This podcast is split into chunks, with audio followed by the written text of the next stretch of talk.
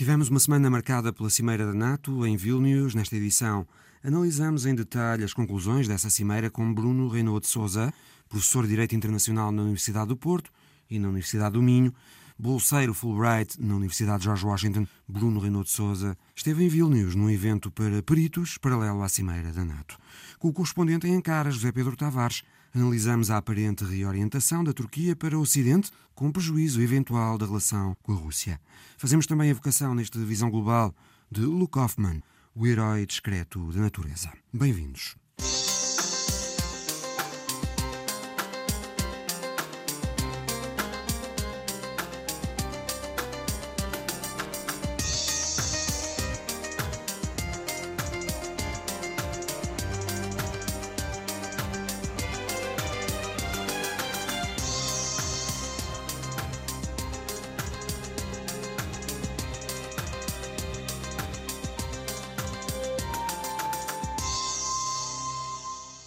Cimeira da NATO em Vilnius, na Lituânia, terminou sem o convite formal à Ucrânia para aderir e sem datas nem um calendário para o processo de adesão, como Kiev pretendia, mas foram feitas novas promessas de apoio militar e económico à Ucrânia.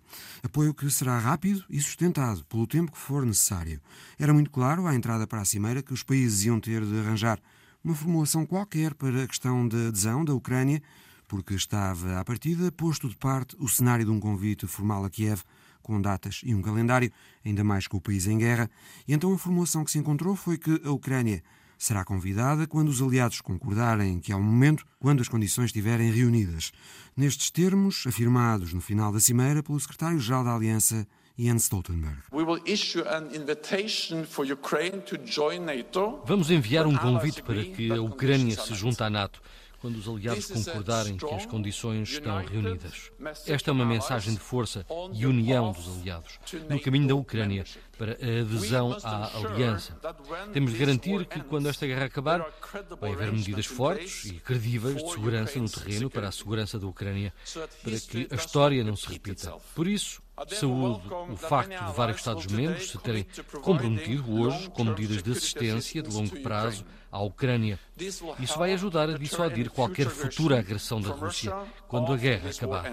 Stoltenberg referia-se à declaração conjunta dos países do G7 que, em Vilnius, prometeram à Ucrânia mais equipamento militar moderno, mais partilha de informações, mais programas de treino, mais apoio económico. Nas palavras de Joe Biden, Vamos ajudar a Ucrânia a construir uma defesa forte e capaz em terra, ar e mar. E vai haver uma força de estabilidade na região que impedirá qualquer ameaça. No final do primeiro dia da cimeira, Zelensky não escondeu o incómodo pela recusa de um calendário para a adesão da Ucrânia, o que qualificou como sem precedentes e absurdo. Mas depois do encontro com Biden e das promessas de segurança do G7, Zelensky acalmou, falou em novas oportunidades de segurança para a Ucrânia e disse que o que saiu de Vilnius foi bom, mas não foi perfeito. E sublinhou que as garantias de segurança que são dadas devem ser com vista à adesão da Ucrânia e não em vez da adesão da Ucrânia. As garantias de segurança são importantes para o povo da Ucrânia, mas a caminho da NATO, não em vez da NATO. Para análise o que saiu da Cimeira da NATO em Vilnius, temos no Visão Global Bruno Renaud de Souza, professor de Direito Internacional na Universidade do Porto e na Universidade do Minho, que esteve presente em Vilnius num evento NATO para peritos paralelo à Cimeira. Boa tarde. O comunicado final da Cimeira evita então datas e calendários para a adesão da Ucrânia e refere que o convite formal à Ucrânia só acontecerá no momento em que os aliados concordem e as condições estiverem reunidas.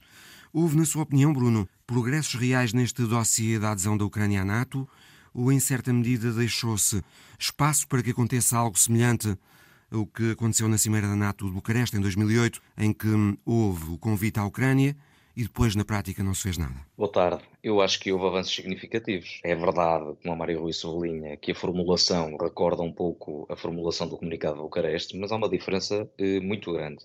É que o requisito da submissão, chamada Membership Action Plan, foi retirado no comunicado da Cimeira de Vilnius. E, portanto, o que fica claro é que, primeiro, o futuro da Ucrânia na NATO, segundo, a Ucrânia vai ter um processo de adesão muito mais ágil. Portanto, o facto de a NATO ter abdicado de exigir à Ucrânia que cumpra o normal plano de ação para a adesão de um país à aliança, significa que no momento em que os países membros considerarem que estão reunidas as tais condições, o convite será feito e o processo será expedito? Exatamente. Agora, temos é sempre que ter em atenção que a NATO é uma organização que funciona por consenso. E, portanto, o consenso é que o futuro da Ucrânia é na NATO.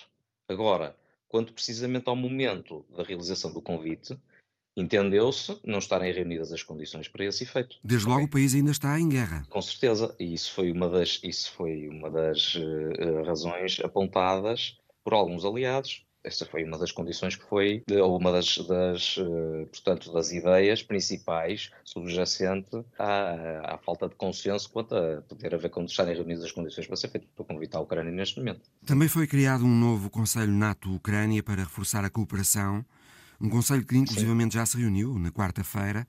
Isto também é um progresso Sim. no sentido da adesão da Ucrânia? Sem dúvida, e isso ainda bem que refere a criação dessa, dessa nova estrutura, porque é uma estrutura de diálogo que até à data só, só existiu relativamente a um outro país que é a Federação da Rússia. E, portanto, o que nós temos é uma elevação da Ucrânia a um patamar que mais nenhum outro país teve a não ser a Federação da Rússia. E, portanto, permite à Ucrânia sentar-se à mesa de igual para igual com todos os aliados da NATO. E, portanto, acho que isto é um avanço também muito significativo, que não tem sido uh, amplificado ou que se perdeu na narrativa de que a Ucrânia não obteve aquilo que era uh, o objetivo máximo pretendido, que era uma data de adesão clara, o convite, não é? Ou que fosse feito o convite agora em Vilnius, ou pelo menos uma promessa de que o convite viria para o próximo ano na, na Cimeira de Washington. Paralelamente a isso, surgiram as garantias uh, do grupo do, do G7. Uh, a interrogação que fica é em que medida é que são verdadeiramente garantias de segurança. Isso levou, com efeito, a que o presidente Zelensky mudasse em um espaço de 24 horas a sua percepção daquilo que seria uh, o, o, sucesso da cimeira. Agora, subsistem as, as, dúvidas quanto àquilo que é, em, em inglês, a hard security. Portanto, de facto, as garantias, as armas, é? Bruno Renato de Souza, dadas pelos Sim. países do G7 à Ucrânia, elas são bilaterais e será preciso que esses países, ao nível nacional, lhes deem corpo, através dos normais processos eh, políticos, dos governos e dos parlamentos. Isto não é a mesma coisa para a Ucrânia do que se o país estivesse integrado na NATO. Não é a mesma coisa que estar. São, temos que separar aqui duas questões. Eu, se calhar, recorria a, uma, a um artigo de opinião do ex-vice-presidente Mike Pence, que realmente faz aqui uma divisão das águas e ajuda a compreender um pouco esta questão. O que é que ele propõe? Ele propõe que os aliados europeus se encarreguem da ajuda humanitária, e que os Estados Unidos da América mudem radicalmente, digamos assim, a sua postura quanto à transferência de armamento e, portanto, que dê mais armamento à Ucrânia neste preciso momento para que a Ucrânia possa consolidar a sua posição. Agora, sinceramente, no evento em que estive, ouvi o ministro Boris Pistorius da Alemanha questionar-se qual é o verdadeiro ganho adicional da Ucrânia estar na NATO neste momento.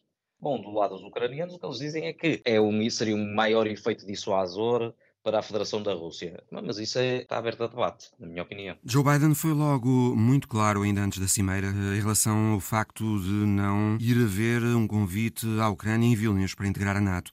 E no final da Cimeira, o presidente americano, indiretamente, deixou entender que a prioridade no momento não é a integração da Ucrânia na NATO, mas permitir ao país construir uma defesa forte e instalar uma força de estabilidade na região que impeça toda e qualquer ameaça no leste da Europa.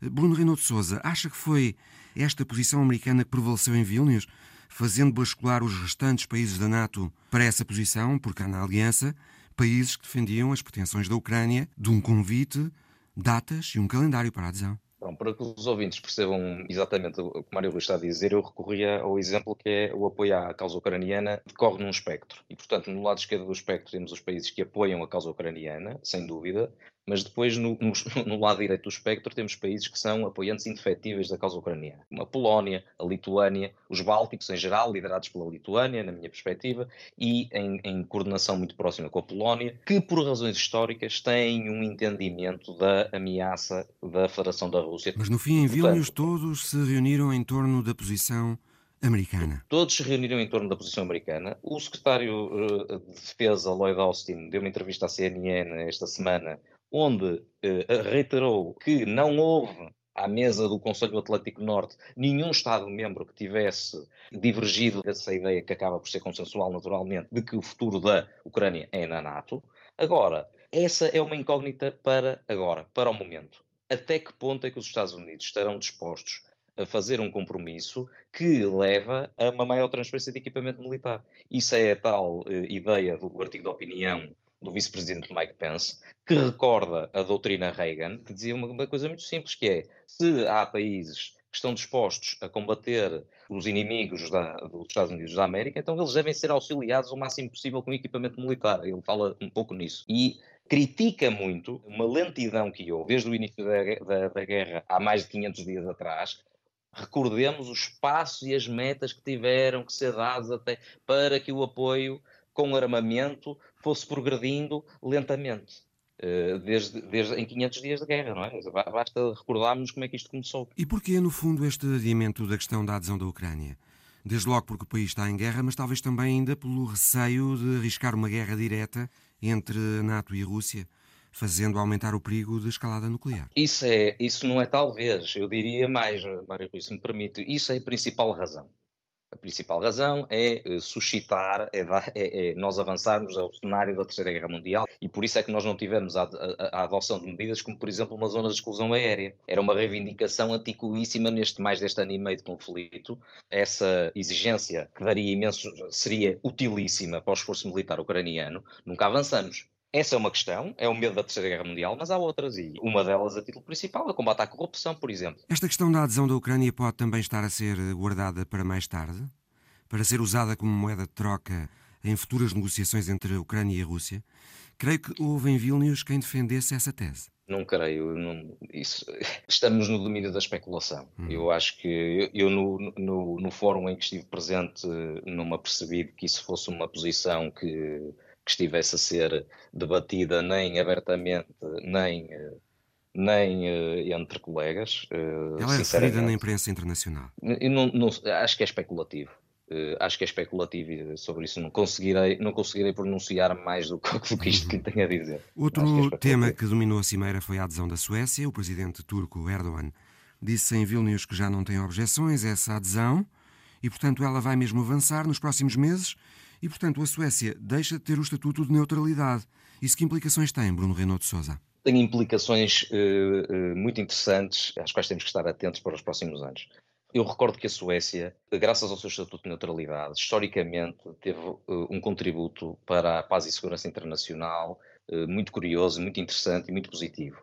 O seu trabalho nas Nações Unidas, o seu trabalho no quadro da, da União Europeia nas missões de paz da União Europeia, a Suécia, durante anos, pôde recorrer a um capital de, de credibilidade, graças ao seu estatuto neutral, que dispendeu em África com resultados muito positivos, nomeadamente em missões de paz, fazendo coisas extraordinárias, como, por exemplo, tendo mulheres soldado que faziam patrulhas desarmadas em países africanos.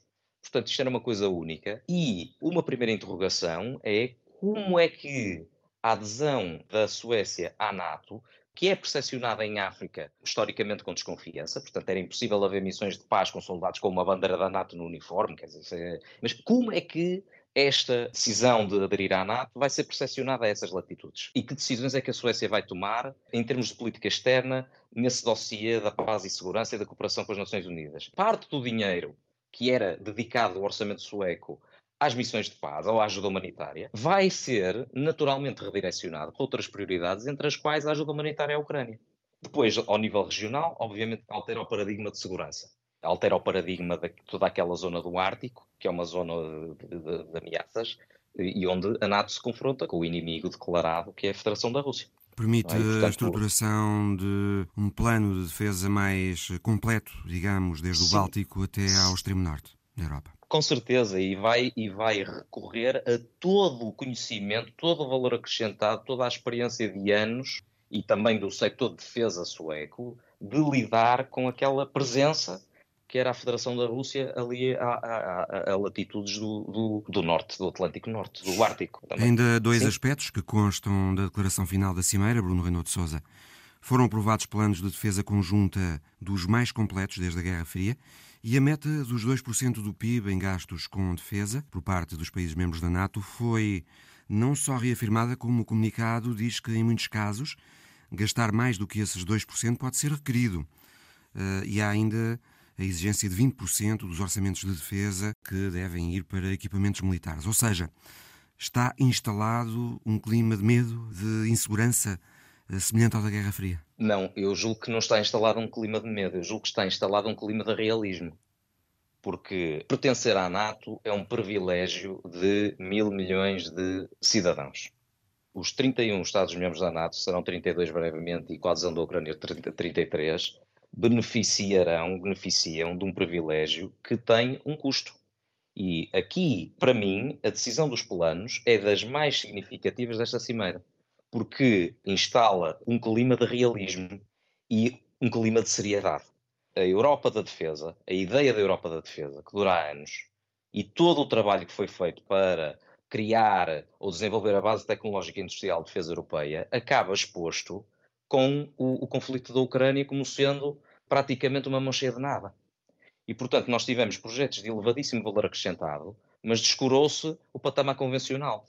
E, portanto, nós, apesar de termos um mecanismo da cooperação estruturada permanente eh, que tem 18 projetos no total, corre, etc., o que nós vemos é que a base tecnológica industrial de defesa vai ter de se confrontar com uma escolha difícil que os, europeus, os aliados europeus vão ter que fazer, que é a sua consolidação parece ser insustentável o atual estado de coisas. Embora haja uma decisão desta semana do Parlamento Europeu de dedicar, por exemplo, 500 milhões de euros para coletivizar de modo mais eficaz a produção de munições, de artilharia e, e entre outras. Não é suficiente. E quanto tempo é que demorou a chegar? Foi preciso a Ucrânia ser invadida, milhares de mortos, para que o Parlamento Europeu tomasse uma decisão destas que já era óbvia. Repara, a questão dos gastos com defesa da Europa ter de superar o duplo desafio de manter as capacidades que tem e de desenvolver novas capacidades, tem 20 anos. Portanto, esta cimeira, com este plano,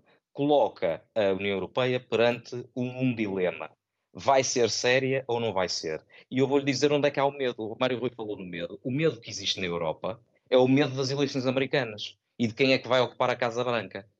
A melhor maneira da Europa perder esse medo é encarar de modo sério esta questão, consolidar de modo mais intenso a sua base tecnológica industrial de defesa. O fundamental desta decisão dos 2% é que os 2% até aqui eram um objetivo, eram o teto.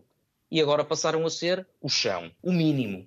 Isto é, obriga a sermos sérios. Como diz o Mário Rui muito bem, depois ainda temos o compromisso de investir pelo menos 20% em equipamento e, e, e pesquisa e desenvolvimento. Porquê é que isto é importante? Porque há países membros da NATO, eu dou o exemplo de Portugal, que gastam mais de 50% do seu orçamento de defesa em pessoal, tanto para pagar salários. Porquê é que isto é muito importante? Porque o verdadeiro desafio é a China. Os Estados Unidos da América vão se confrontar com duas corridas ao armamento. Ao contrário da Guerra Fria, vamos ter duas corridas. Vamos ter uma corrida de armamentos contra a Rússia e vamos ter uma corrida de armamentos eh, contra a China.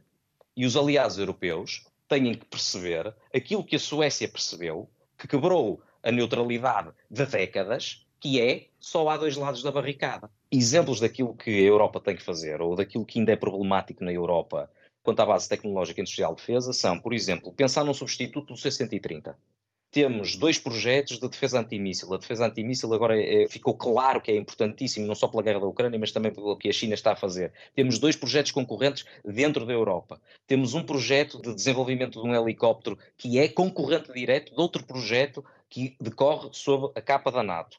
Temos a questão de desenvolver um novo caça. Tudo isto são exemplos de duplicações que ainda subsistem e que no atual contexto, no seguimento da Cimeira de Vilnius, me parecem serem insustentáveis. E depois, se me permite uma nota final global e uma apreciação global da, da, da Cimeira, é de que a NATO claramente se constitui como o principal fórum político-diplomático de discussão das questões de segurança e defesa internacionais para o Ocidente. E a inclusão e a aproximação dos parceiros do Indo-Pacífico é um sinal claro, numa altura em que o multilateralismo está em crise, de que a NATO reforça este seu pilar político-diplomático e que, no meu entender, o debate sobre estas questões no seio da União Europeia vai tender a esvaziar-se e vai contribuir para que a Europa seja mais séria nestas questões da base tecnológica industrial de defesa, olhe para isso internamente e tome as decisões difíceis que uh, vai ter de tomar nessa matéria, que vão custar empregos, vão custar salários, mas que os próprios Estados Unidos também tiveram que tomar há umas décadas atrás, a própria consolidação do seu setor de defesa. E a Europa vai ter que fazer isso, na minha opinião, se pretende ser séria quanto aos compromissos que foram assumidos no comunicado de, na Cimeira de Vilnius, tendo em vista a celebração do 75º aniversário em Washington para o ano. Bruno Renaud de Souza, professor de Direito Internacional na Universidade do Porto e na Universidade do Minho, agora também bolseiro Fulbright em Washington. A seguir, o presidente reeleito da Turquia, Recep Tayyip Erdogan, a dar sinais de se estar a virar mais para o Ocidente com a Rússia descontente com esta nova postura turca. É o assunto para uma conversa com o correspondente da Antena 1 em Ankara, José Pedro Tavares. José Pedro Tavares, boa tarde. Erdogan deixou cair na Cimeira da NATO em Vilnius as objeções à entrada da Suécia na aliança. Significa que os problemas da Turquia com a Suécia sobre as leis suecas antiterrorismo e o repatriamento para a Turquia de elementos curdos do PKK estão resolvidos?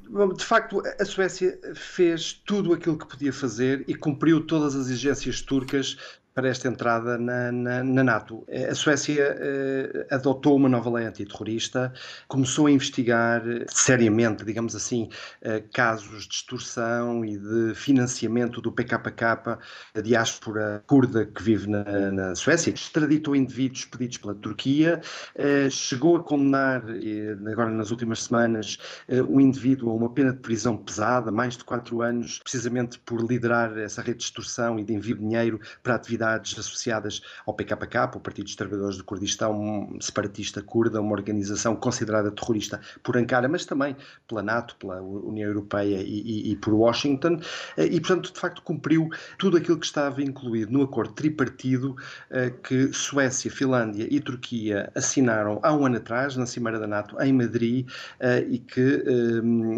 levantou as objeções turcas a uma potencial adesão dos, destes dois países escandinavos à NATO. Posteriormente seguiram-se negociações e uma verificação destas condições. Eh, a Turquia foi batendo o pé. Em abril levantou o seu veto eh, à Finlândia, que tem uma diáspora curda muito menor, eh, mas continuou a bater o pé à, à Suécia. Uma das coisas que continuou a frustrar os turcos eram as constantes manifestações da diáspora curda nas ruas de Estocolmo, onde eram frequentemente desfraldadas bandeiras do PKK e também alguns acontecimentos mais episódicos anti-islão, manifestações anti-islão, onde uh, o livro sagrado islâmico, o Corão, foi queimado, nomeadamente um, num caso em frente à Embaixada Turca em Estocolmo e agora mais recentemente em frente a uma mesquita. Ora, o governo sueco procurou limitar estas manifestações, porque sabia que elas eram sensíveis para os turcos, mas a verdade é que, eh, devido à separação de poderes, eh, o governo sueco não tem propriamente controle sobre, sobre tudo. E eh, estas manifestações eram autorizadas pela justiça sueca, alegando questões de liberdade de, de, expressão e liberdade de, de, protesto. Mas, de facto, a Suécia fez quase tudo, ou, ou mesmo tudo aquilo que, que se tinha comprometido.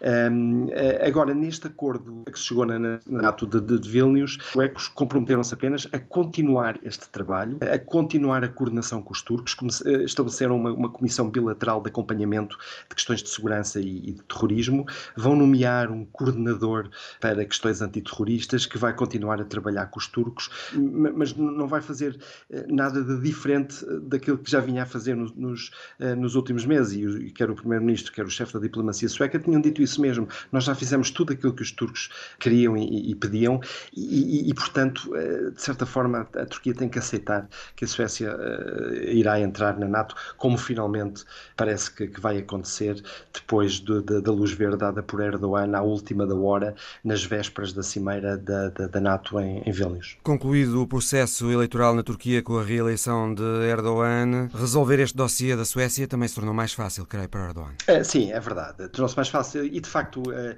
eh, Erdogan batia o pé à Suécia por uma série de outras razões, nomeadamente para tentar obter concessões dos americanos.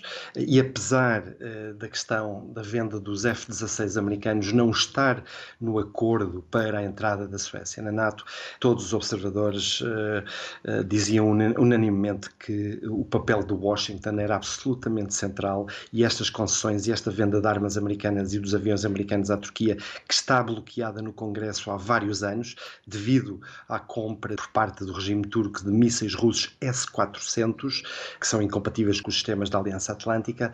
Um, essa venda uh, seria absolutamente crucial para desbloquear o processo. E a verdade é que Erdogan bateu o pé à Suécia até à última e conseguiu agora, ou parece ter conseguido agora, de Biden, da administração americana, uh, a confirmação de que eles vão trabalhar com o Congresso e vão finalmente libertar ou, ou fazer aprovar essa venda, um, um negócio multimilionário, 40 aviões novos, a renovação de 79 outros aviões que já estão na frota turca, mas que precisam de renovação do hardware e do software militar e a venda de centenas de bombas e de mísseis ar-ar para equipar estes eh, F-16. E Erdogan terá conseguido isso da administração americana de Biden e isso também ajudou um, a dar luz verde à, à, entrada da Suécia. A entrada da Suécia, que apesar de já estar praticamente anunciada, ainda não aconteceu, uma vez que o Parlamento de Ankara vai ter que ratificar o, o documento. E só após o Parlamento de Ankara ratificar o documento é que a Suécia entra formalmente na, na, na NATO. O Parlamento de Ankara uh, entra uh, em férias de verão dentro de vários dias. Portanto, é possível ainda que a Suécia não entre formalmente na NATO até o Parlamento regressar de férias, que é só no fim de setembro setembro, eh, de forma que, eh, apesar de Erdogan ter dado esta, esta, esta luz verde esta semana em Vilnius, a entrada formal da Suécia poderá ainda demorar alguns meses. Também o Parlamento da Hungria tem que ratificar a adesão da Suécia. Exatamente, apesar de que Budapeste disse que se, se a Turquia mudasse de posição, como mudou, eles uh, ratificariam esta, esta adesão imediatamente. Uma declaração conjunta em Vilnius, a Suécia também concordou em apoiar ativamente esforços para ressuscitar o processo de adesão da Turquia à União Europeia para modernizar a união aduaneira entre a Turquia e a União e para abolir os vistos para os turcos que queiram entrar na União Europeia, bem como incrementar as relações económicas bilaterais entre a Turquia e a União. Erdogan apresentou estas questões como exigências de última hora no dossiê sueco. Eh, Erdogan conseguiu realmente reavivar o processo de negociação para a adesão à União Europeia, José Pedro? Não, e, e de facto é, é, foi, foi, de facto surpreendente e foi uma bomba que ele lançou à partida para Vilnius, uh, deixou muita gente perplexa e muito confusa porque à partida para Vilnius disse que a Suécia não entraria na NATO se a Turquia não entrasse na União Europeia. Ora, estes dois processos são completamente separados, nem, nem todos os países da União Europeia estão na NATO e há muitos países da NATO que não são membros da União Europeia. Nunca fez parte das condições para negociar com a Suécia e com a Finlândia. E o próprio Erdogan já não falava da, da adesão plena da Turquia à União Europeia há muitos anos. É, é, o projeto está moribundo, está congelado e ele, ele lançou esta, esta pequena bomba. Mas ele aparentemente quer reavivá-lo. Certo, ele depois não voltou a repetir e recuou e, e deu luz verde à, à, à, Suécia. Eh, duas ou três coisas aqui. Em primeiro lugar, é uma estratégia que Erdogan já utilizou uh, no passado. Ele leva à fasquia, como ele levou com este anúncio, ele leva à fasquia, deixa toda a gente perplexo uh, e passa a mensagem que a Turquia é absolutamente indispensável para a resolução de, de, de problemas uh, de segurança ou, de, ou, ou, políticos a nível europeu e a nível, e, e, e a nível mundial. E depois a, aparece como o estadista que uh, até aceita uma solução de compromisso e que tem posições moderadas. Agora, o facto dele mencionar a Europa ao fim de todos estes anos tem de facto relevância e é importante. E isto provavelmente significa, sugere um realinhamento, uma reaproximação da Turquia aos seus aliados ocidentais. Esta reaproximação da Turquia, ou este, este padrão, já começou a ser evidente com a visita visita de Zelensky a, a, a, Istambul, que aliás ocorreu poucos dias antes desta cimeira da, da, da, NATO. Erdogan, durante essa visita, foi muito para além daquilo que era expectável, ofereceu o apoio total da Turquia à adesão da Ucrânia à NATO, ofereceu uma série de, de, de material militar um, e fez de facto declarações bastante contundentes, que aliás levaram a Rússia uh, a questionar se, se, a Turquia já tinha uh, abandonado o seu papel de mediador e disse até que essa, essas reações e, e, e essas, esses comunicados uh, por parte do presidente turco eram manifestamente hostis para com a Rússia. De facto, Aquilo, de a facto... Turquia também decidiu repatriar alguns ucranianos do Azov que defenderam a cidade de Mariupol e que estavam exilados na Turquia. A Rússia. Um fala de facto em ações uh, hostis? Uh, completamente. Uh, cinco soldados ucranianos que estavam na Turquia, que deveriam ficar na Turquia até ao fim da guerra, no, no âmbito do acordo de, de, de, evacuação da Azovstal no início da guerra, viajaram para a Ucrânia com Zelensky e isso de facto não, não caiu muito bem em, em Moscou. Aquilo que se está a passar provavelmente é de facto uma reorientação estratégica, uma aproximação da Turquia ao Ocidente. Com Agora, prejuízo da relação com Moscou? Com prejuízo da relação com Moscou. Eu penso que... A relação com Moscou é muito importante para a Turquia, tem sido, pelo é, é menos. Muito importante. Sem dúvida, mas, eu, mas, mas, mas há uma outra questão que é a questão económica que estará na base disto tudo. A Turquia está a viver uma grave crise económica. Erdogan gastou aquilo que tinha e não tinha eh, durante a campanha eleitoral e nas promessas que fez na campanha eleitoral do aumento do salário mínimo, do aumento do, do salário dos funcionários públicos eh, e de facto a balança de pagamentos turca está num estado absolutamente lastimoso. A Turquia precisa urgentemente de, de, de injeção de, de investimento externo e a nova equipa económica que Erdogan trouxe para tentar resolver esta situação, provavelmente terá convencido Erdogan que a Rússia e os países eh, do Golfo Pérsico, que são uma fonte potencial deste cash externo, desta injeção de dinheiro externo que a Turquia precisa, não serão suficientes para resolver os problemas económicos da Turquia. A nova que, aliás, equipa económica do governo turco creio que uh, tem grande prestígio no Ocidente. É verdade. É, é Mehmet Şimşek, o novo ministro da, da, das Finanças, eh, trabalhou na, na, na, banca internacional ocidental e tem muito respeito, digamos, do, do sistema financeiro internacional. E, e provavelmente Şimşek convenceu Erdogan que, a longo prazo, eh, a Turquia precisa muito mais dos investidores ocidentais, do investimento externo ocidental, do que propriamente do gás natural uh, russo, que é atualmente subsidiado por Putin, ou uh, das injeções de cash das monarquias uh, do Golfo Pérsico. E daí esta reaproximação à Europa, o facto de, de Erdogan uh, ter lançado a questão da adesão da Turquia à União Europeia, não porque ele acredite que isso vai acontecer, ele aliás provavelmente não quer que isso aconteça, porque a adesão da Turquia à União Europeia requer, uh, enfim, democracia, requer um, respeito das liberdades individuais, requer separação de poderes, que é algo que obviamente não, não existe na, na, na Turquia, mas há uma série de coisas que, que, estão em cima da mesa, que estão atualmente totalmente congeladas. Uh, o acordo aduaneiro com a União Europeia necessita de ser renovado e atualizado. A questão dos vistos para cidadãos turcos, que ainda têm muita dificuldade em viajar para a Europa, e a Turquia pede a liberalização destes vistos e, sobretudo, uma relação mais pragmática e normal, não congelada, como está, com os seus parceiros europeus. E não é por acaso que, em Vilnius também, Erdogan reuniu-se quer com uh, Charles Michel Michel, o Presidente do Conselho Europeu, como também com Ursula von der, von der Leyen, eh, a Presidente da, da Comissão Europeia, e também com Biden, e também com o Primeiro-Ministro grego e com outros líderes eh, ocidentais. Parece haver, de facto, esta reaproximação estratégica eh, e este afastamento da Rússia. Isto levanta muitas questões. O que é que a Rússia vai fazer? A Rússia costuma retaliar nestas situações. No passado já retaliou, aliás, a Turquia já teve altos e baixos na sua relação com a Rússia. Em 2015, por exemplo, teve teve um, um, período particularmente baixo quando um caça turco abateu um, um, avião militar russo que se tinha extraviado da Síria para a fronteira turca. E eventualmente nessa... já temos aí outra retaliação, a passagem na fronteira da Turquia que garantia a ajuda humanitária para a população do noroeste da Síria, uma região controlada pelos rebeldes, acabou porque a Rússia uh, vetou no Conselho de Segurança a proposta de alargar por nove meses. Significa isto que 4 milhões de pessoas naquela região uh, ficam mais vulneráveis. Elas uh, dependem completamente da assistência da ONU. Sem a, sem a passagem na fronteira turca, estas pessoas ficam numa condição ainda mais frágil. E é muito provável que isto de facto seja uma retaliação russa. Esta província está totalmente isolada pelas forças do regime.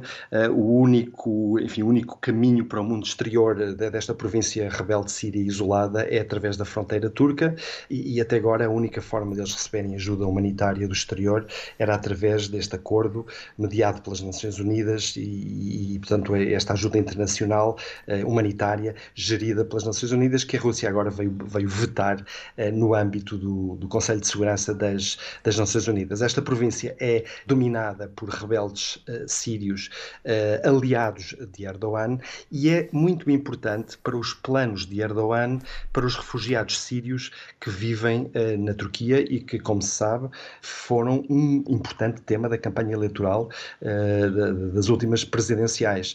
Um, há uma enorme pressão para que estes refugiados regressem ao seu país de origem e Erdogan tem este plano de construir um, centenas de milhares de casas para alojar refugiados que eventualmente seriam depois expulsos da Turquia. Ora, quanto mais instável uh, for esta província síria, menos provável e possível é este plano de Erdogan. Não me surpreendia, por exemplo, que as forças do regime sírio, com a ajuda russa, uh, organizassem nos próximos dias bombardeamentos aéreos sobre esta área da, da, da Síria, também como retaliação contra este afastamento da, da Turquia. Correspondente da Antena 1 na Turquia, José Pedro Tavares. Obrigado, José Pedro. Obrigado. António Guterres diz que, ao ritmo atual, se não se fizer nada, a Agenda das Nações Unidas para o Desenvolvimento, a chamada Agenda 2030, acabará por ser o epitáfio de um mundo que podia ter sido. É que, de acordo com o relatório da ONU divulgado esta semana, das 140 metas específicas para 2030, apenas 15% estão bem encaminhadas. Alexandra Sofia Costa. In a world of plenty, no one should go hungry. Num mundo de fartura, ninguém devia passar fome, diz António Guterres. Mas este relatório traça um quadro muito austero da realidade. Paints a stark picture of our reality. Conflitos, clima, choques económicos e desigualdades impulsionam hoje a insegurança alimentar.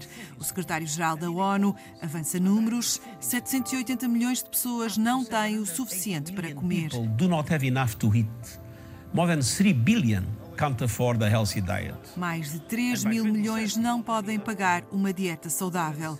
E pior, até 2030, mais 600 milhões de pessoas ainda vão passar fome. 600 million people will still be living with hunger. António Guterres diz que é preciso um esforço global intenso e imediato para resgatar os objetivos do desenvolvimento sustentável. And we must ensure food systems are fit for the future. Isso significa adaptar-se à realidade de uma população urbana crescente, o foco do relatório deste ano. I urge governments to respond to our call for an SDG stimulus. António Guterres pede aos governos para responder ao apelo para aumentar o financiamento acessível de longo prazo para todos os países mais necessitados Pede ajuda para a criação de um mundo livre da fome.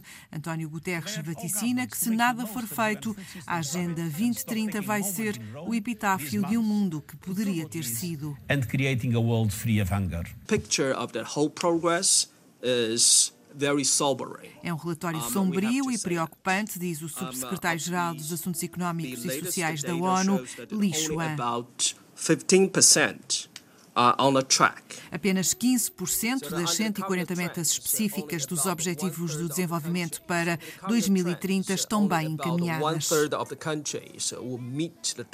Li Xuan diz que somente um terço das nações do mundo vai alcançar a meta de reduzir a pobreza pela metade até 2030. 600 milhões de habitantes do planeta vão enfrentar fome, 300 milhões de crianças e jovens que frequentam a escola não vão saber ler ou escrever.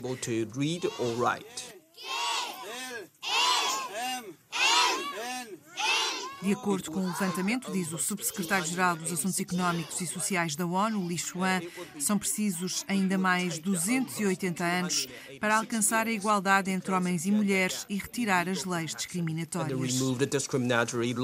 Li Xuan diz que é preciso inverter a situação, é hora de soar o alarme e isso ainda é possível com um novo roteiro, diz Li Xuan. Restam sete anos, é preciso agora acelerar o passo the transformations we need. Um trabalho de Alexandra Sofia Costa. Nesta visão global, celebramos a figura de Luke Hoffman, suíço, herdeiro do gigante farmacêutico Roche, ornitólogo, apaixonado pelos temas do ambiente, filantropo, esteve na origem de organizações de conservação da natureza e da biodiversidade, como o World Wide Fund for Nature, a BirdLife ou a UICN, a União Internacional para a Conservação da Natureza. Também criou a Fundação MAVA, que nos últimos quase 30 anos apoiou com mais de mil milhões de euros, projetos de proteção da biodiversidade, sobretudo no Mediterrâneo e na África Ocidental, uma fundação que encerrou no mês passado. Luke foi um herói discreto que mudou a vida de milhões de pessoas. Nasceu há 100 anos, em janeiro de 1923, morreu há 7, em julho de 2016. Celebramos no Visão Global a figura de Luke Hoffman neste trabalho da jornalista da RDP África, Paula Borges. Podia ter sido quase tudo. Podia estar em qualquer local. Mas era nas zonas úmidas, bem quieto, a observar aves, que Luke mais se realizava. Foi lá que descobriu o propósito de uma vida. Doutorado em zoologia, este suíço, nascido numa das famílias mais ricas da Europa, antecipou o que outros nem imaginavam sem excentricidades, com determinação, ajudado por quem com ele fez caminho. Luke Hoffman foi, em grande parte, o responsável pelo movimento conservacionista que hoje existe, sublinha o biólogo António Araújo. A grande paixão dele de miúdo era a observação das aves, como a minha, aliás, não é? E foi por isso que nós nos conhecemos. Uh, começou a observar aves na Suíça e, e à procura de zonas úmidas com bastante importância acabou por uh, ir passar férias no sul de França, na Camargue. Lá está uma estação biológica que ele fundou, uh, uh, que contribuiu muitíssimo para a criação do Parque Natural da Camargue.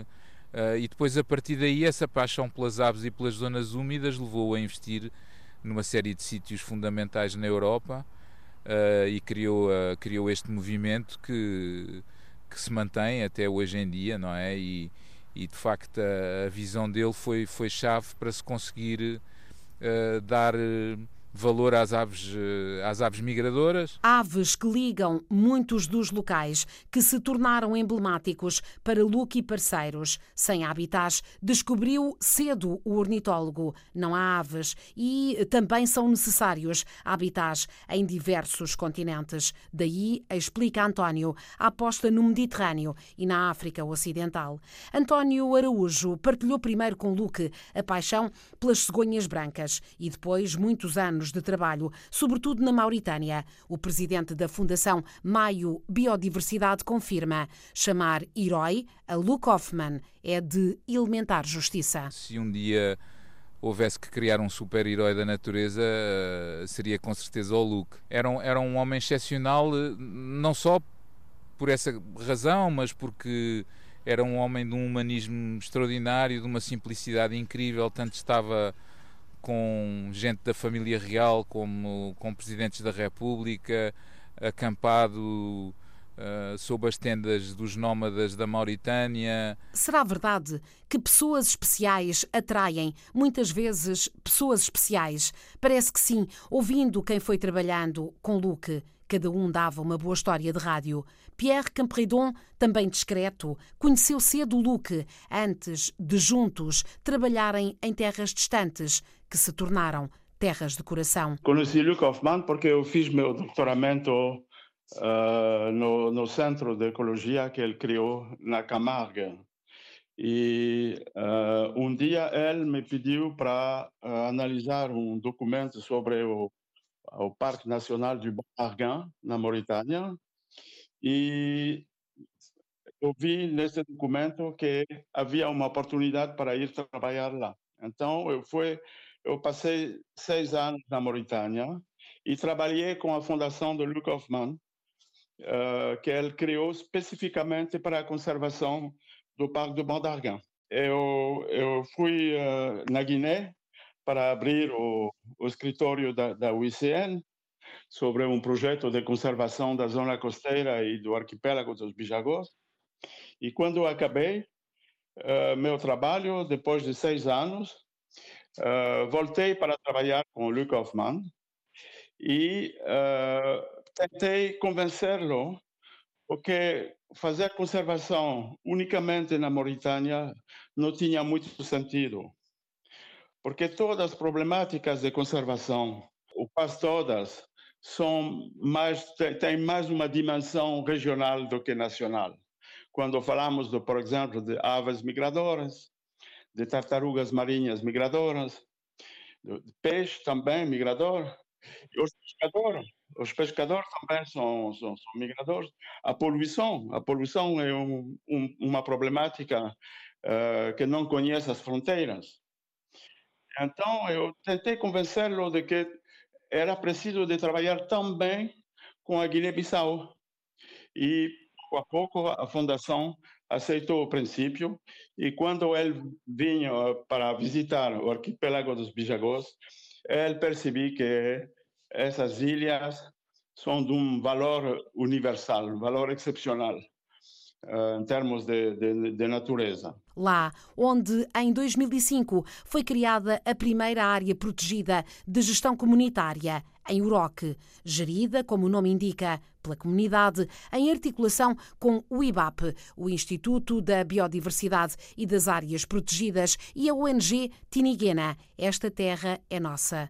A fundadora, Augusta Henriques, confessa que Luque e as instituições que ele criou e ou ajudou a criar foram ponto de partida para o trabalho que a maior ONG da Guiné-Bissau desenvolve há mais de 30 anos. Nesta altura que nós estávamos mais ou menos uh, uh, no início dos anos 90, neste processo de reflexão de criar estas organizações que seriam chamadas mais tarde de organizações da sociedade civil, mas naquela altura estávamos a pensando mais de organizações não governamentais, portanto é que aparece a ICN, portanto com um programa de planificação costeira, e repito que o, o Luke Hoffman foi um dos, uh, dos, dos, impulsionadores da criação da UICN e, portanto, uh, aí tive a possibilidade de conhecer e na, na, na altura da gênese da criação de, propriamente da, da, da Tiniguena e quando aparece uh, no ateliê de Bubaca, que é que é feito uh, em 1991, há esta ideia da criação de áreas protegidas, da conservação de espaços uh, da natureza, da gestão durável dos recursos naturais, então, isso entra dentro da gênese da Tinigana, desenvolvimento participativo na base e conservação durável dos, do, do, dos recursos naturais. Charlotte Cariboye Said conhece muito bem esta terra e esta organização, como outras dezenas de parceiros regionais. Foi chefe de alianças estratégicas e diretora do programa da África Ocidental para a Fundação MAVA, que agora encerra sem tristezas e com muita confiança no trabalho de tantos e tão bons. Essa foi fundamental, porque o fundador da MAVA, o Luke Hoffman, acreditava imensamente nas colaborações, nas parcerias, nas alianças. Então houve um esforço particular em criar e eh, ajudar a desenvolver essas plataformas eh, exemplos da parceria regional para a conservação marinha e costeira na África Ocidental, conhecida por PRCM, ou então a Rede Regional das Áreas Marinhas eh, Protegidas da África Ocidental, RAMPAO, não é? Eh, que são organizações que, de facto, eh, têm um papel importante a nível da região e continuam agora a implementar ações no sentido de como é que é sustentar essas colaborações entre os países. E agora, que se segue depois deste fecho que estava há anos calendarizado e que foi desejado pelo próprio Luke? Responde André Hoffman, um dos filhos que cresceu, como as irmãs na Camargue, no meio da natureza. André é o A de Mava, a fundação cujo nome nasce das primeiras letras de cada um dos descendentes. E cada um deles vai continuar a trabalhar nesta área, mas com a sua própria visão. Confia André que o legado do pai foi honrado e concorda. As aves estiveram no início de tudo e elas são também o futuro. Birds are about freedom, they're about a good, in, in, a good um, indicator as aves são liberdade, são bons indicadores da qualidade do ambiente e, para Luke, essa paixão foi muito importante. Mas realça André que hoje em dia falamos não apenas da conservação da natureza, temos que avançar para um equilíbrio dinâmico homem-natureza. André Hoffman acredita que o importante é proteger o ambiente, sim, mas é necessário, no futuro, encontrar também uma interação positiva entre o homem e o planeta. interaction between humanity and the planet a evocação da figura de Luke Hoffman por Paula Borges. Na próxima quarta-feira, dia 19, é transmitido na LP África um trabalho alargado de Paula Borges intitulado Luke, Herói da Natureza. Esse trabalho vai para o ar depois das 5 da tarde. Há dois novos habitantes do zoológico de Everland, na cidade sul-coreana de Yongin. É a história da semana de Alice Vilaça. O zoo de Everland, perto de Seul, na Coreia do Sul, tem dois novos moradores. Os primeiros pandas gigantes gêmeos a nascer naquele país. Os pequenos pandas gigantes, do sexo feminino, nasceram no passado dia 7 de julho. A primeira cria a nascer pesava 180 gramas e a segunda, que chegou quase duas horas depois, pesava 140 gramas. O nascimento dos gêmeos, ou melhor, das gêmeas, foi anunciado pelo zoológico num vídeo no YouTube e acontece três anos depois de ter nascido o primeiro panda na Coreia do Sul, Fubao. Podemos dizer que Fubao é o filho mais velho de Aibao e Libao, que agora vê a família aumentar.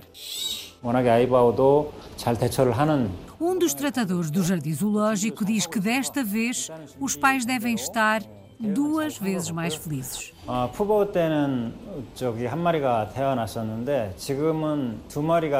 Para o diretor do zoo de Everland, esta parece uma grande oportunidade para pedir uma melhor proteção e preservação dos pandas, que se tornaram um símbolo de espécies ameaçadas de extinção.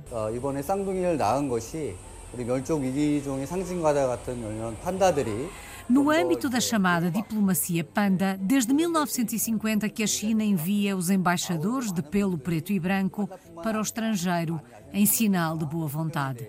Fubao deve ser devolvido à China, o mais tardar em julho do próximo ano. As gêmeas, nascidas a 7 de julho, ainda não têm nome. Visão Global volta para a semana. Até lá.